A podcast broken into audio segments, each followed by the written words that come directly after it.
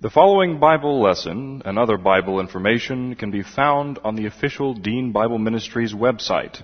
That's found at www.deanbible.org. That's www.deanbible.org. Dr. Dean is the pastor of West Houston Bible Church. And now, here's Dr. Dean with the Bible lesson. Father, we do thank you again for this opportunity to gather together as a body of believers that we might study your word, to worship you by means of the Holy Spirit and truth, that we may take these things and apply them in our lives to grow to spiritual maturity.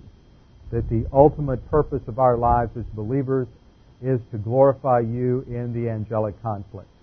And that starts by learning your word, transforming our thinking into the thinking of Christ so that we may apply the principles of doctrine in our lives to grow spiritually, grow to spiritual maturity, and thereby glorify you. So, Father, we pray that you would uh, help us to understand the things that we study this morning.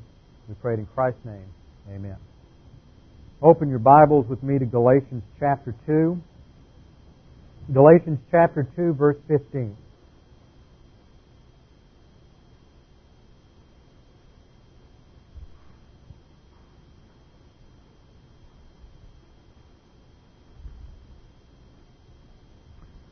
As we study this portion of Galatians, we've stopped at the beginning between 15 and 16, where the Apostle Paul is publicly confronting the Apostle Peter with his defection from the gospel of grace.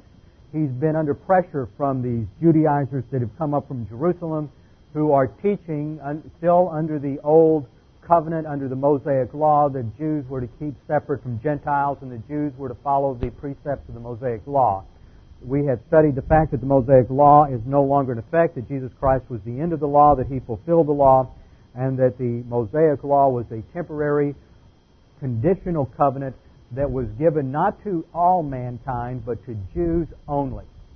If you go through the Old Testament, specifically the passages in the prophets, where God, God pronounces judgment on the Gentile nations, in Isaiah, Jeremiah, Ezekiel, the minor prophets, where there are numerous lists of, of, of God's prophetic condemnation of the Gentiles.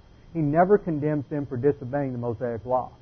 Read through every single one of them, and you won't find one instance where their condemnation is based on failure to obey the Mosaic law. It's all based on failures relative to the basic conditions of the Noahic covenant, which was for all mankind, and failure to, to bless Israel. Remember, the scriptures teach that um, spiritual um, that, that God would bless all nations who blessed Israel and he would curse those who cursed Israel. So those Gentile nations who had a hostile attitude towards the Jews came under condemnation and judgment. Uh, those are the reasons for divine judgment on the Gentile nations. It's never related to the Mosaic law, so the Gentiles were never required to obey the Mosaic law. And the problem in the early church was that these Judaizers wanted to bring the Gentiles under the Mosaic law in order to reap the benefits of justification. So Paul makes the statement at the beginning of verse 16. We have a uh, present active participle that is adverbial in nature and means because we know a man is not justified or declared righteous by the works of the law. And the principle here is that justification is not based on human obedience, it's not based on the law, but it's based exclusively through faith alone in Christ alone. So we've come to the subject of justification. Now, the Apostle Paul says this because we know and formulates it that way because this principle has been established since the Old Testament. Abraham was declared righteous because he of his faith and not by his obedience. So this principle has been known to Jews from the scriptures throughout the ages, even though they have rejected it in their legalism. But in order to understand the dynamics of justification as it is explained in the next five verses and throughout the rest of this epistle, we have stopped to look at what underlies justification. And we are answering the question, how is it that God can justify sinners? What are the dynamics involved in justification. And to do that, we have to start with the character of God. So we start by analyzing divine essence. God is sovereign. God is perfect righteousness. God is absolute justice. God is immeasurable love. He is eternal life. He is omnipotent. He is omniscient. He is omnipresent. He is immutable. And He is veracity. That comprises the character of God. Now, the area of divine essence that we're focusing on is His integrity, which is composed of His perfect righteousness, absolute justice, and immeasurable love. These three facets of His essence work together. They are not um, contradictory to one another. Often you have people ask the question, well, how is it that a loving God can send His creatures to the lake of fire? And the question that you should respond with is how is it that a perfectly righteous God and an absolutely just God can send can accept creatures into heaven that do not measure up to his absolute righteousness. See, so often people want to take one aspect of divine essence out of context and focus on that and blow that up and then try to read everything else into that one characteristic. And all of these aspects, all of these characteristics work together in the essence of God. In different activities, in different situations, one aspect of His essence may be more obvious than in another. The same is true for you. One, one day in one situation, your honesty and your integrity may be um, more apparent. In another situation, uh, the fact that you are uh, patient may be uh, more apparent.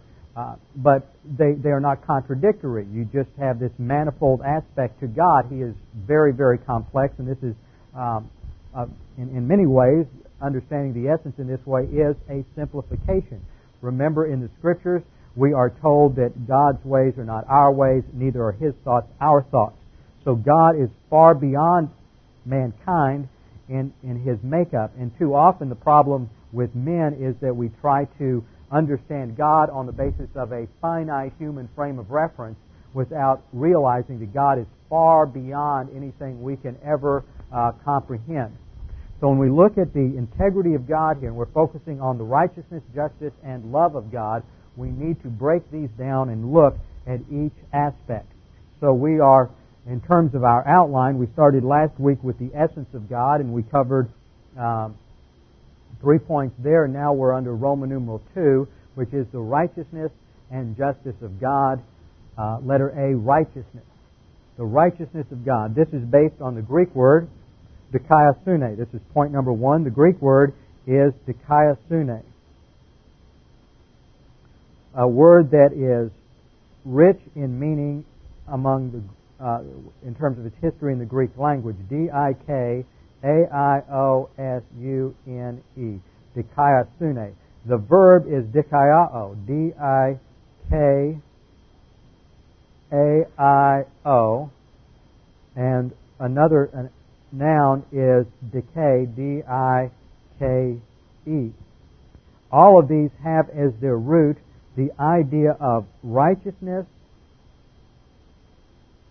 and justice.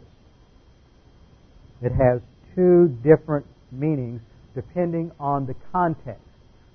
Righteousness refers to the absolute standard which underlies this concept of, of uh, perfection, and justice looks at it in terms of the application of the standard. So righteousness is the absolute standard of the law, and justice is the application of the law to specific situations in the Scripture, God's character is the standard of righteousness, the absolute standard by which all things are evaluated. So righteousness is the standard of divine essence, and justice is the application of divine essence. How it relates to man. Righteousness sets the standard, the absolutes. Justice then measures it out or executes it or applies it to humanity passage we're looking at is Romans 1, 16 and 17, so turn with me there. Romans 1, 16 and 17.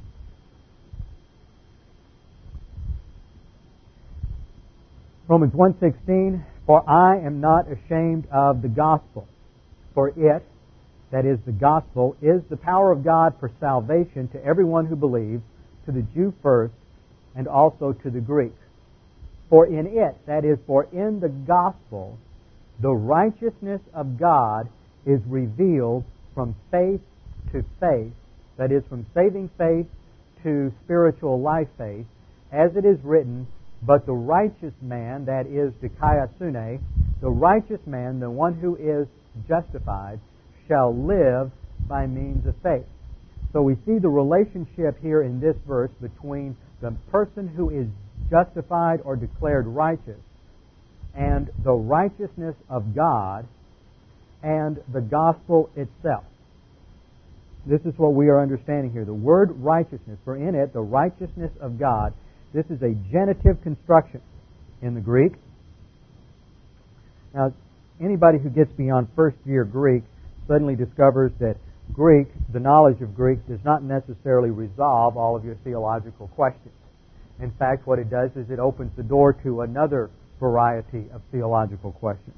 When you look at language, a, genitive can be used any number of different ways. It can be used, for example, we talk of Jesus as the Son of God. That would be a genitive construction. Son of describes relationship, so that's a genitive of relationship. You can have a, uh, some, something that would be, uh, you can talk about filling up a, a glass with water. You would use a genitive of content to describe what you're filling the glass with. Uh, here you have what is called, uh, and sometimes you can see two or three different ideas in a genitive. You have two ideas here. You have a, a possessive genitive, which describes something that God possesses. He possesses plus R. So, in the sense of a possessive genitive, what we see here is the standard of God's character, that He has perfect righteousness. But this can also be viewed as a subjective genitive. Now, that is a concept that a lot of seminary students have trouble grasping is the difference between a subjective and an objective genitive. So I'm not expecting you to grasp it right away. But the point in a subjective genitive is in the sense that a, there's a sense of action in the in the phrase. Then the the subject, which would be God, because we're talking about the righteousness of God, that this talks about God in terms of what God produces. And what God produces is justice, the application of His righteousness. So both ideas are present in this phrase, dikaiosune to seu, for in it the righteousness that is not only the absolute standard of God's character, but also the application of that character is revealed from faith, that is, saving faith, to spiritual life faith. So what we see, just to summarize what's going on here, when we talk about the righteousness of God, the righteousness of God is the standard by which God judges. So we, it either approves or rejects. So we start off by saying what the righteousness of God demands.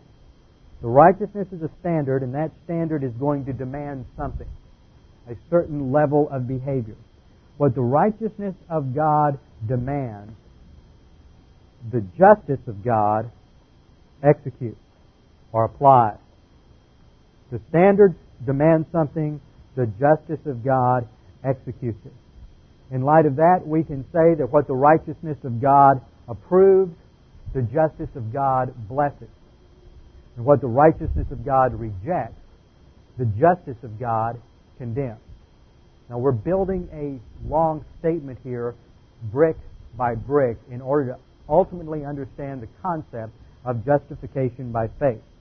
So we've got five points here, six points, to understand the relationship of righteousness and justice.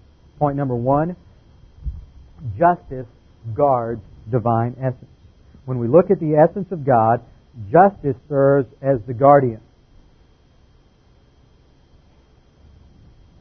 Justice, as the application of the divine standard of righteousness, guards the essence of God from compromise. The essence of God, God cannot be compromised with sin. Justice guards that. Second point is that righteousness guards divine justice. Righteousness guards divine justice. It, righteousness provides the absolute standard that divine justice must adhere to. Divine justice, therefore, as the application of divine essence, if you pictured it as a divine essence in terms of a of a funnel, the valve at the bottom of the funnel is the justice of God. We might say that the hinge upon our, trap door here, the hinge upon which that trap door, which guards divine essence, is the standard. Righteousness determines the function of the door.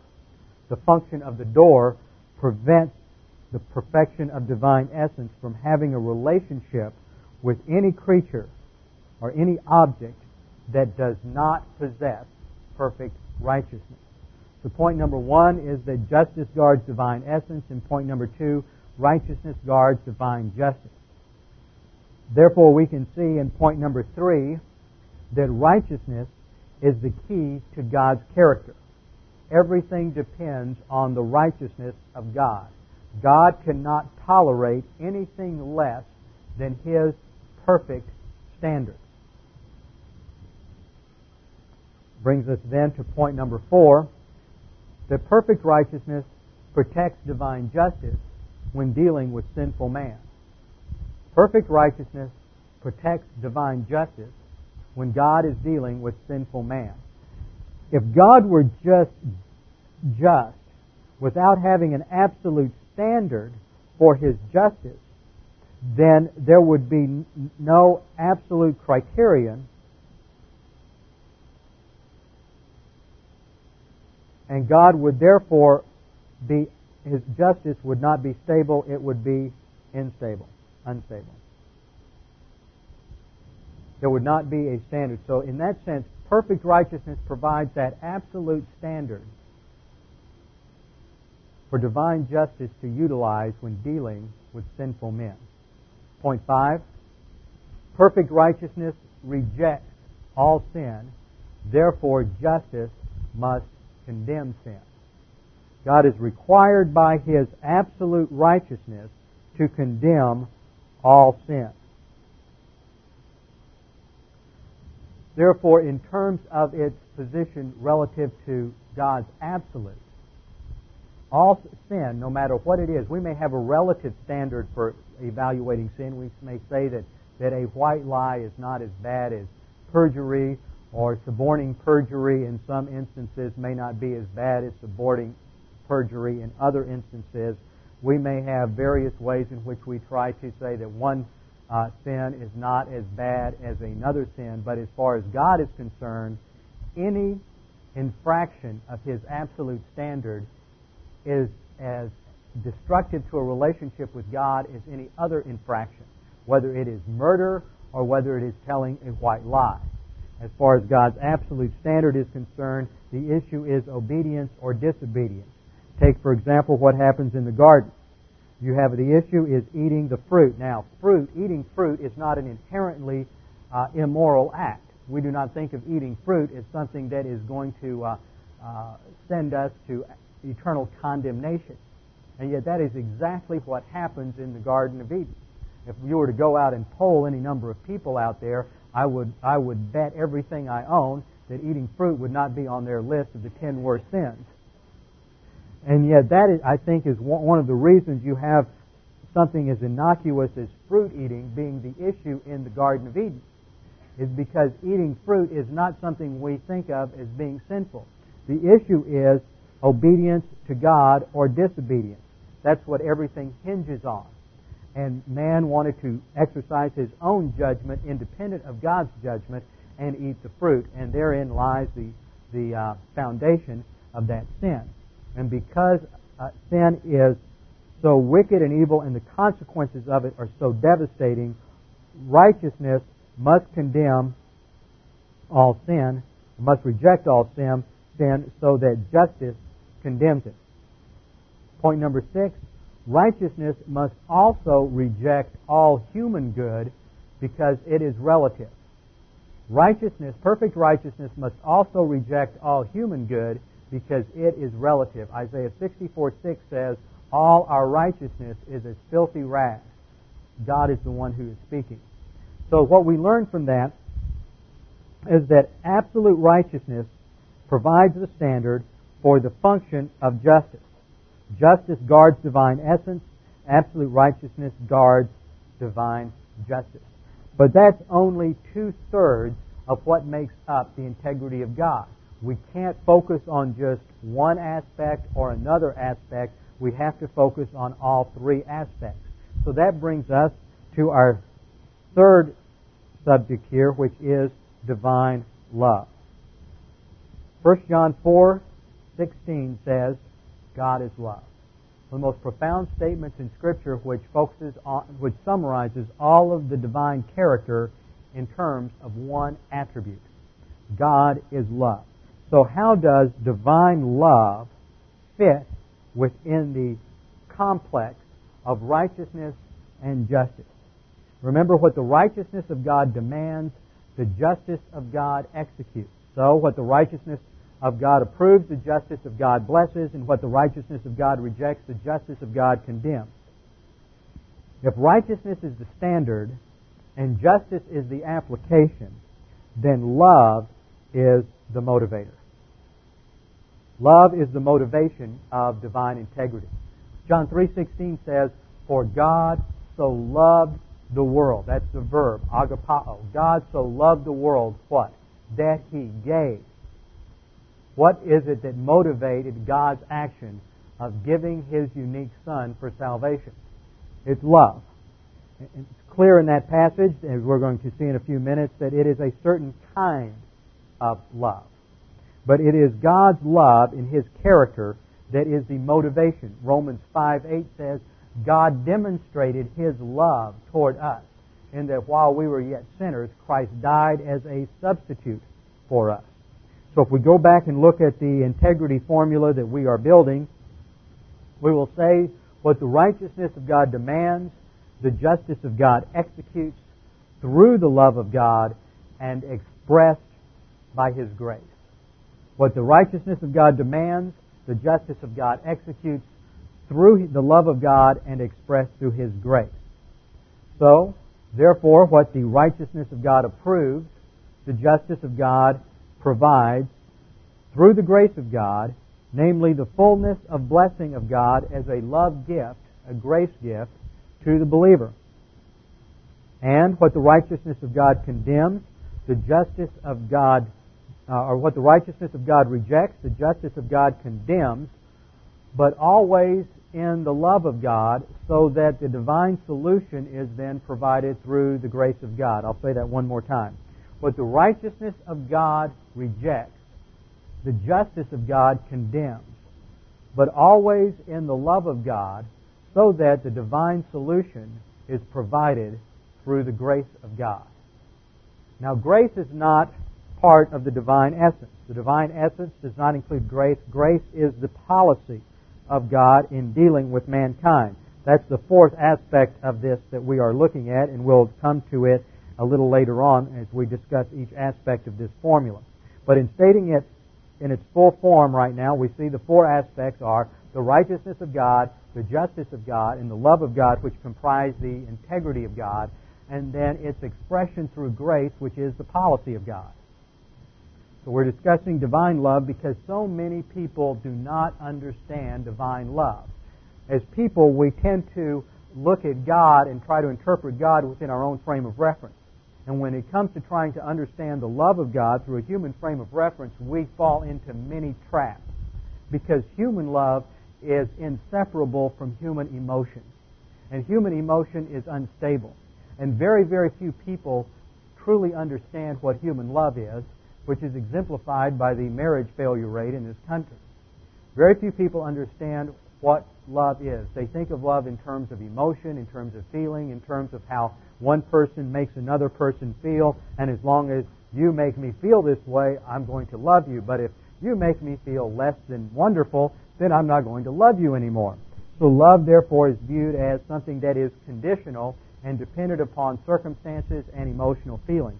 And if that's your basis for understanding God, then when the Scripture says God so loved the world, and you, you're interpreting God's love in terms of human love, and you're, determ- and you're interpreting that human love in terms of emotion, then you're going to interpret God's relationship to you in terms of an emotional love that is inherently unstable and dependent upon your obedience. What's the result? You don't believe in eternal security. Why? You don't understand the character of God, you don't understand divine love, and you don't understand human love. And the result is you're always going to end up making human behavior the issue. And that's going to carry out in all realms probably of your in every realm of, of relationship in your life. You're going to see these things as conditional and therefore you're never going to have success in any kind of relationship or in marriage. So it's important for us to distinguish and to define divine love. Point number one. Divine love is infinitely superior to human love. Divine love is infinitely superior to human love. They are analogous, but they must not be confused. Now, what do I mean by that? Well, we're going to get a little philosophy lesson in epistemology. epistemology is the whole uh, branch of philosophy that looks at the subject of knowledge. How do we know anything and how do we know God? Well, there's three different views. One view is that our knowledge of God is univocal. Another is that our knowledge of God is analogous. And a third is that our knowledge of God is equivocal. Now, there are a lot of implications to this. I'm just simplifying this for understanding here. Univocal means that if you have two things you're trying to understand, man on the one hand and God on the other, that if our knowledge is univocal, then that means it's one. That our knowledge defined by this circle would be the same as God's knowledge. So you just have one circle defining uh, it's the same. But that we know that to be false because God has said that His ways are not our ways, neither are His thoughts our thoughts. So it's not univocal. Neither is it equivocal. We can talk about God's love being so different from man that equivocal means that they do not have any point of contact whatsoever. And if we were to say that God's love is so radically different from man's love that, that they're not the same, then when we say God is love, it would mean nothing to us because God's love would not be would have no point of contact with ours. So God's love is analogous. That means that this, if this describes the human conception of love or human love, and this circle describes divine love, that there are certain overlapping points of identity, but there is much that is dissimilar. And that's what we mean by analogous. An analogy is a comparison, but there has to be some point of similarity for that comparison to be real. Some people go so far as to talk about divine love that they almost end up over here in an equivocal concept where we, when we say God is love, we don't have any comprehension whatsoever of what that means. But there is a point of analogy, but there is vast difference between human love and divine love. So we say that divine love is infinitely superior to human love. They're analogous, but they are not identical. They are not to be confused. Point number two human love is sentimental, emotional, superficial, and constantly changing. Human love is sentimental, emotional, superficial, and constantly changing. And when people don't understand the difference between divine love and human love, then when they talk about God's love and God's relationship to them, they constantly end up viewing the viewing God as being sentimental, emotional, superficial, and constantly changing. And you see the application of that in how they worship God. They have an emotional, superficial view of God and worship, and it's constantly changing, and so their whole worship service then is based on emotional stimulation. Now, if divine love is different and divine character is different, then the last thing in the world we want to do is end up having a view of the Christian life based on sentimentality and superficiality. There's a lot more to God than that. Point number three divine love is eternal and immutable based on his perfect righteousness and totally devoid of emotion, which is by definition unstable and shifting. You look up emotion sometime in the dictionary. If you're having a trouble understanding why I say that God is not emotional, or God does not possess emotion, if you read the dictionary definition of emotion, you know that you don't want any of that to apply to God. Human emotion, by definition, is unstable and constantly changing. There is nothing in God that changes. He is without shadow or shifting. He is without change or shifting shadow. God is the same yesterday, today, and forever. His love is eternal, immutable, and based on the absolute standard of His righteousness. Therefore, it is totally devoid of emotion. God cannot, will not, and never does fall in love. His love never changes. God's love has been the same yesterday, today, and forever. He doesn't love you any more today than he did yesterday. He will not love you any less tomorrow, especially if you're a believer who goes out and goes into uh, a backsliding state of carnality and commits mass murder. If you go postal in the morning and wipe out everybody you work with with an Uzi, God's love for you will not be any less tomorrow afternoon than it is today. That is a profound statement that very few people understand because they think in terms of divine love as human love and changing. But God's love never changes. It is the same yesterday, today, and forever. All of His divine attributes are immutable.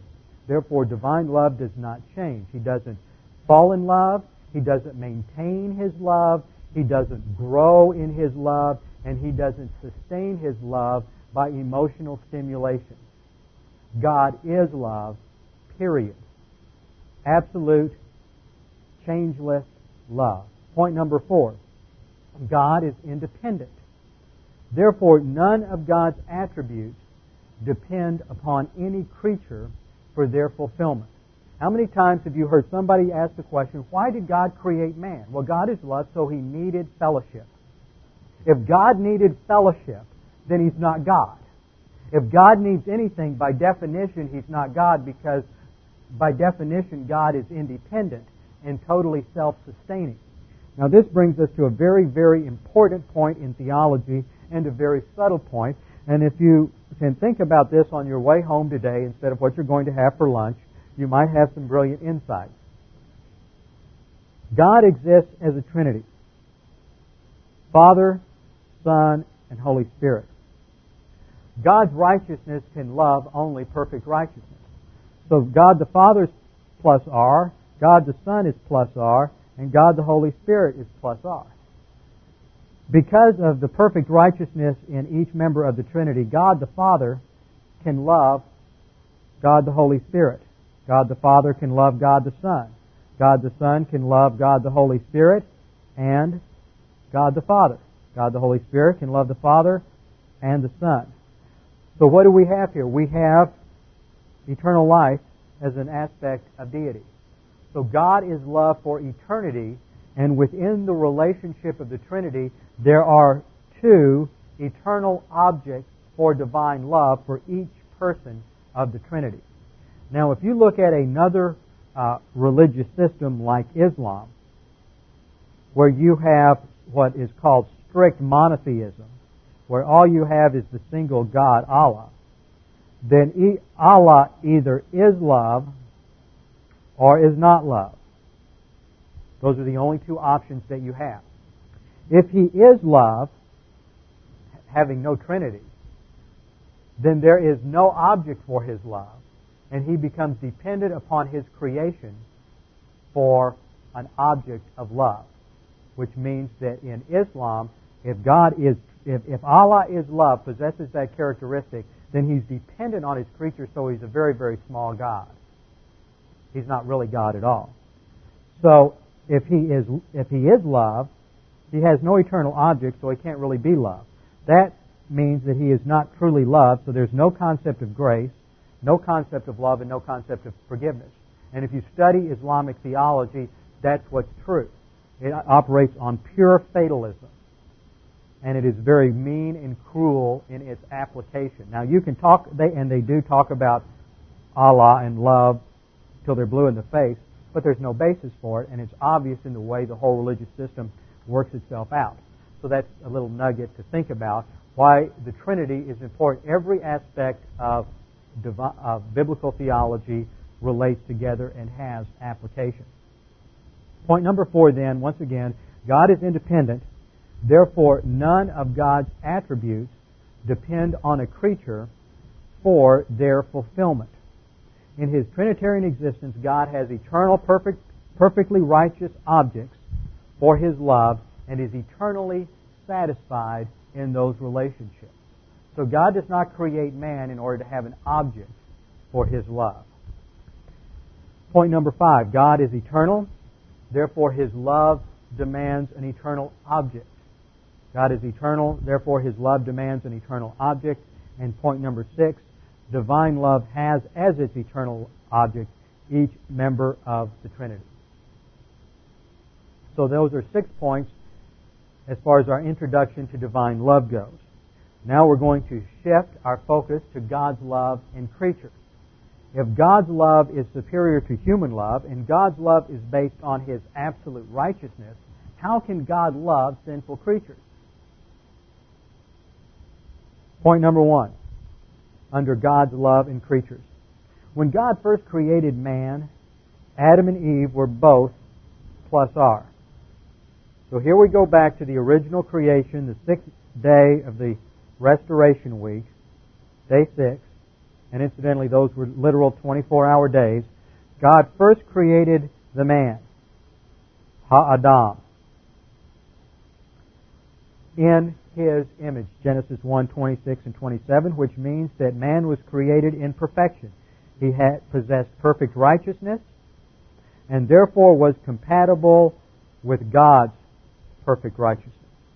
They could have a perfect relationship. Then God took from the man a rib and created the woman.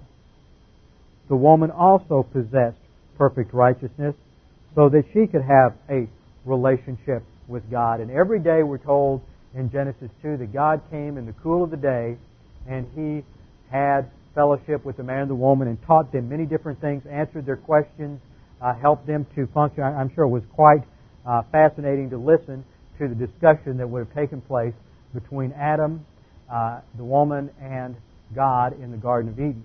Here, here Adam has been placed in this incredible environment, perfect environment, with a, with a vast array of creatures. We can only imagine all of the creatures that were there because so many have become extinct. And all were friendly. They, they, were, they were all graminivorous. That means they all ate grass. And there were no carnivores in the Garden of Eden. They, uh, there was no sin, so there's no hostility in creation. Everything is perfect. And Adam's one of his first jobs was to name and categorize all the animals and he was to take care of the garden, and he was to uh, have a positive interaction with his entire environment. So he had all kinds of things to ask God about and to learn about, and God would give him in, uh, instruction. And Adam had perhaps the highest IQ of any man ever created, so his uh, intellectual capacities were far beyond anything we can grasp. See, man is not evolving higher and higher to a higher intelligence. He is devolving from the highest intelligence, Adam in perfect environment in the garden, to um, confusion and, and loss of uh, capacity and ability in every realm of his, of his being as a result of sin. And so God first creates Adam and Eve. They are perfectly righteous. Therefore, God can have, can love them. Divine love, in this case, is personal because there is something of value in the object of love. When you make the statement, I love you. There is I, the subject, and you, the object. In personal love, the object over here has something of some attraction to the subject.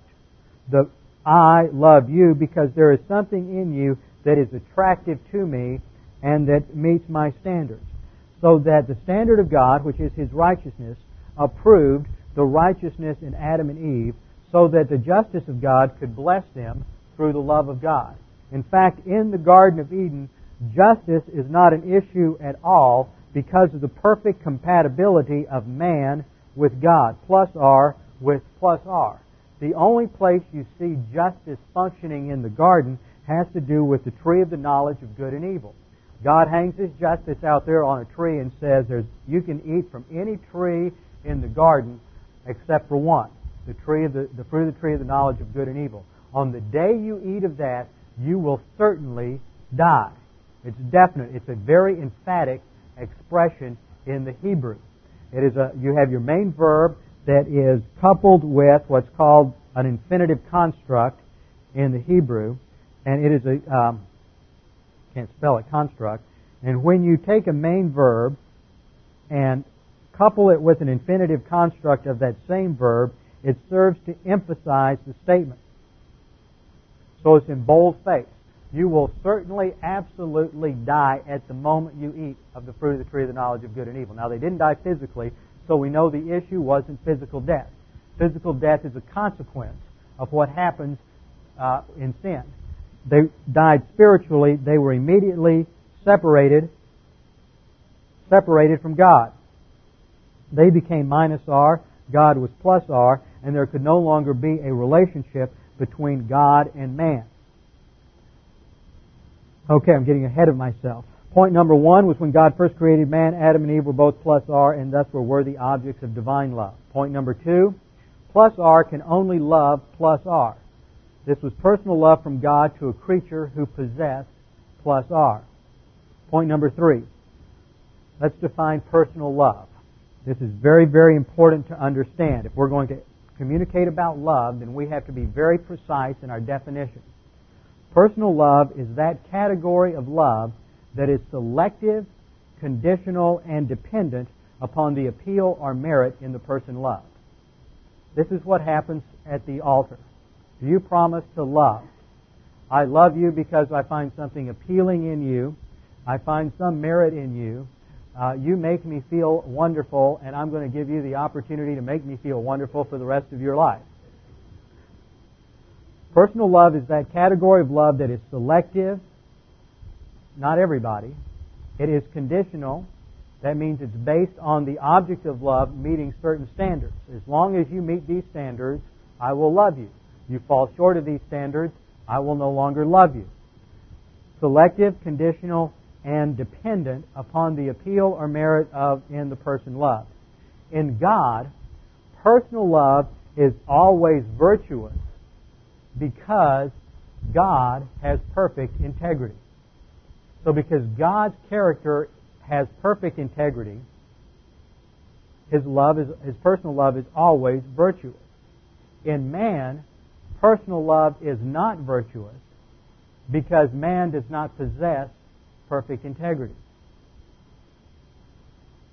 In God, personal love is always virtuous because of the perfect character of God. His personal love, here you have God. God is plus R. His person, and he is absolute justice. What the righteousness of God approves, the justice of God blesses through the love of God. So for God's personal love, for God to exercise personal love towards anyone, that person must be compatible with God in terms of perfect righteousness. And because God is perfect righteousness, that personal love is, go- is going to be inherently virtuous towards the object.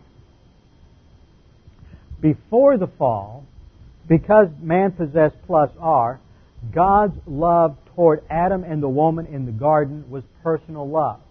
It was based on personal intimacy and compatibility of righteousness. In contrast, after the fall, when man lost perfect righteousness, God could no longer personally love man because there is nothing in man compatible to God's absolute standard. Which brings us integrity and volition of the person doing the loving is called unconditional love or impersonal love. Let me say that one more time. Love that is based, now we're changing categories. Personal love is based on what's in the object. I love you. What's based in the object is perfect righteousness. Now, if God can't love man with personal love now because he possesses minus R, how can God love man? This brings us to our second category. It's called either unconditional love or impersonal love. These two terms stress different aspects of that love. If the object has no value or compatibility, then in, instead of basing the love on the character or appeal or merit in the object, then the love must be based exclusively on the character and the merit and the integrity of the person doing the loving. I love you means in this sense means I love you regardless of what you do because my love is not conditioned upon anything you do. My love is based completely on the stability of my own character. So when God says, I love you to the unbeliever who possesses negative righteousness, it's not based on any appeal, any merit, any value in the person being loved. And this is where people get caught up into a trap all the time is they think that somehow God loves them because something is about them is attractive to God. Nothing about any of us is attractive to God. We are all sinners. All have sinned and fall short of the glory of God. Therefore, by nature, we are all obnoxious and repugnant to the character of God.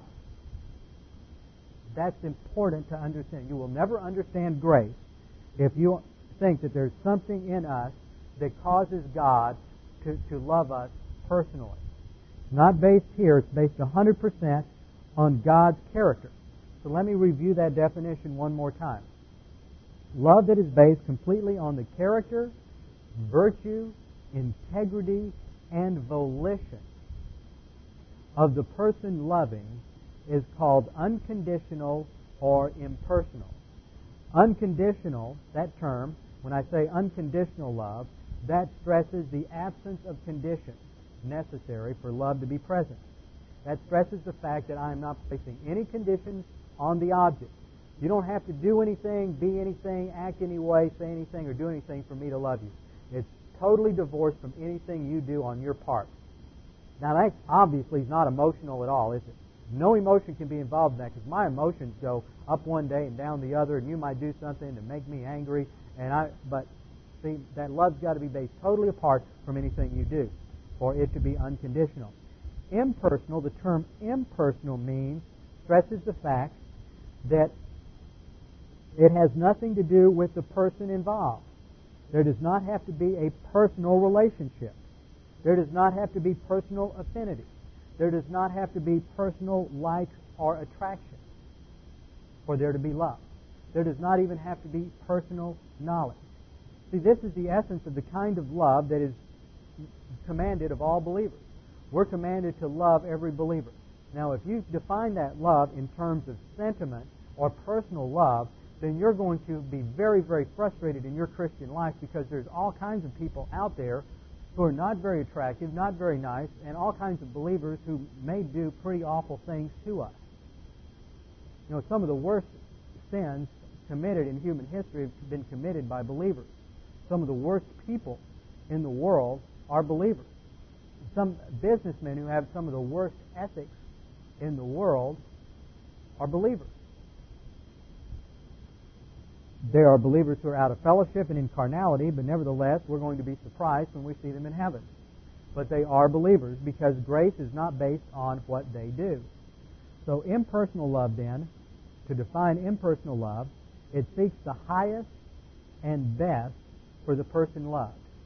It seeks the highest and best for the person loved, regardless of likes, dislikes, attraction, repulsion, knowledge, lack of knowledge, or any factor other than the virtue and integrity of the person loving. Let me say that again. There's a lot in this. Impersonal love seeks the highest and best for the person loved, regardless of likes, dislikes, attraction, repulsion, knowledge, lack of knowledge, or any factor other than the virtue and integrity of the person loved. One characteristic of impersonal love is that it is stable. It is unchanging. Therefore, for impersonal love to truly function, it must be based on something that is unchanging and immutable. Frankly, that's not your character, and that's not my character. So, how in the world can we exercise impersonal love? Well, we have to go back to our model, which is the character of God. Divine impersonal love is based on the perfect virtue and absolute integrity of God. He's immutable, He's unchanging, His perfect righteousness never changes. So human impersonal love must be based on who God is and what Christ has done on the cross. And that's what we see in Ephesians 4:32. Ephesians 4:32 we find the command to believers be kind to one another, tender-hearted, forgiving each other. Notice there's no qualification there. It says forgiving each other of the small things that don't really matter. Forgiving each other even when it you feel like it is destroying you as a person. Why? Notice there's a basis for this. We live in an era when forgiveness is absolutely misunderstood, where people are running around, oh, forgive me, forgive me, forgive me. Why? They just want you to forgive. No basis for that forgiveness. But in Scripture, forgiveness is always based on the fact that a payment has been paid, that the sin has been recognized and dealt with. It's not just some. It, it, it, it's free grace because a price has been paid. It's not cheap grace. Sometimes those of us who believe in a, a gospel of faith alone in Christ alone are accused by those in the lordship crowd of believing in cheap grace. It's not cheap. God gave His only unique Son to go to the cross and pay the price for that sin with His life. Where the perfect Lord Jesus Christ bore our sins bodily on the cross. The perfect Jesus Christ had imputed to Him on the cross all of our sins. So our concept of grace and forgiveness is not cheap. It's free because the price has been paid for. We're to be kind to one another, tenderhearted, forgiving each other. How? Just as God in Christ has also forgiven you. It's not based on who we are or what we've done, and it never can be because we frankly do not have the character, the integrity, or the resources to generate this on our own. It can only be generated under the filling of the Holy Spirit. That's why we get to uh, Galatians 5, 22 and 23. The fruit of the Spirit is love. This kind of love. It is a production of the Holy Spirit. It comes as a result of spiritual growth and spiritual maturity, and it can't be generated or manufactured by the sin nature or by our own desires and efforts. It has to be based on who God is, which means you have to understand something about the character of God and how righteousness and justice function in conjunction with divine love if you're ever going to be able to exercise impersonal love towards other people. And impersonal love is the foundation for the exercise of personal love. If you have personal love without impersonal love, it's not going to last very long. And if you have a marriage based on personal love without impersonal love, it won't last long. Because it won't be long until something happens and the person you love does something that bothers you, offends you, upsets you, or aggravates you, and you're not going to feel very good, so you're going to want to go the other way because you just don't want to have anything to do with this person that's going to make you feel bad like that. So if you're going to have success in any kind of relationship, you must understand impersonal love, and to understand impersonal love, you have to understand the cross. Be kind to one another, tenderhearted, forgiving each other, just as God in Christ has also forgiven you. So that brings us to point five. Prior to the fall, God could love man personally because there was complete compatibility and rapport between perfect God and perfect man. Let's go back to the standard. We always have to go back to the garden to understand these dynamics. Prior to the fall, God could love man personally because there was complete compatibility and rapport between perfect God and perfect man. But, point six, but after Adam sinned and lost plus R, there was no longer any rapport or compatibility between God and man. After Adam's sin, there's no longer any compatibility. Thus, God's personal love was replaced by impersonal or unconditional love. So divine impersonal love becomes the basis for God's actions towards man, which are expressed through his grace, which is defined as undeserved favor and blessing. So all of God's grace policy toward man after the fall is based on what? Personal love that finds some merit in you? Not at all. Not at salvation, not in the spiritual life. It's based totally and exclusively on who He is and what God has done for you and what Christ did for you on the cross. That brings us to a very, very important point, which I think I'll save to next week to go over it again because it's something we don't understand. With the loss of rapport with God, divine love was no longer the point of contact with man. You see, this is, this is where we get into some real problems because most people think that God's love is the point of contact with man. God loves you because, well, that's just God's nature. So let's just all have a warm, fuzzy time thinking and talking about how God loves us. And therein we see the hidden assumption that divine love is sentimental and human. It's not. Divine love is not based on anything in man. So in the Garden of Eden, when Adam and Eve were plus R and God was plus R, God's plus R proves uh, man's plus R, love was free. God was free to personally love man, PL, personally love man, and therefore personal love was the point of contact between God and man. And God was free to, to bless man in all kinds of ways based on his personal love. But once man becomes minus R, and there's a barrier erected between the perfect righteousness of God and the relative righteousness of man, God can no longer function towards man in terms of impersonal love. He can function towards man only in terms of impersonal love. Then what is it that guards divine essence? Justice. So the point of contact between man and God now becomes divine justice. Divine justice has to be satisfied before God can personally love man again. He has to, he can only relate to man on the basis of impersonal love. He cannot have personal love with man because man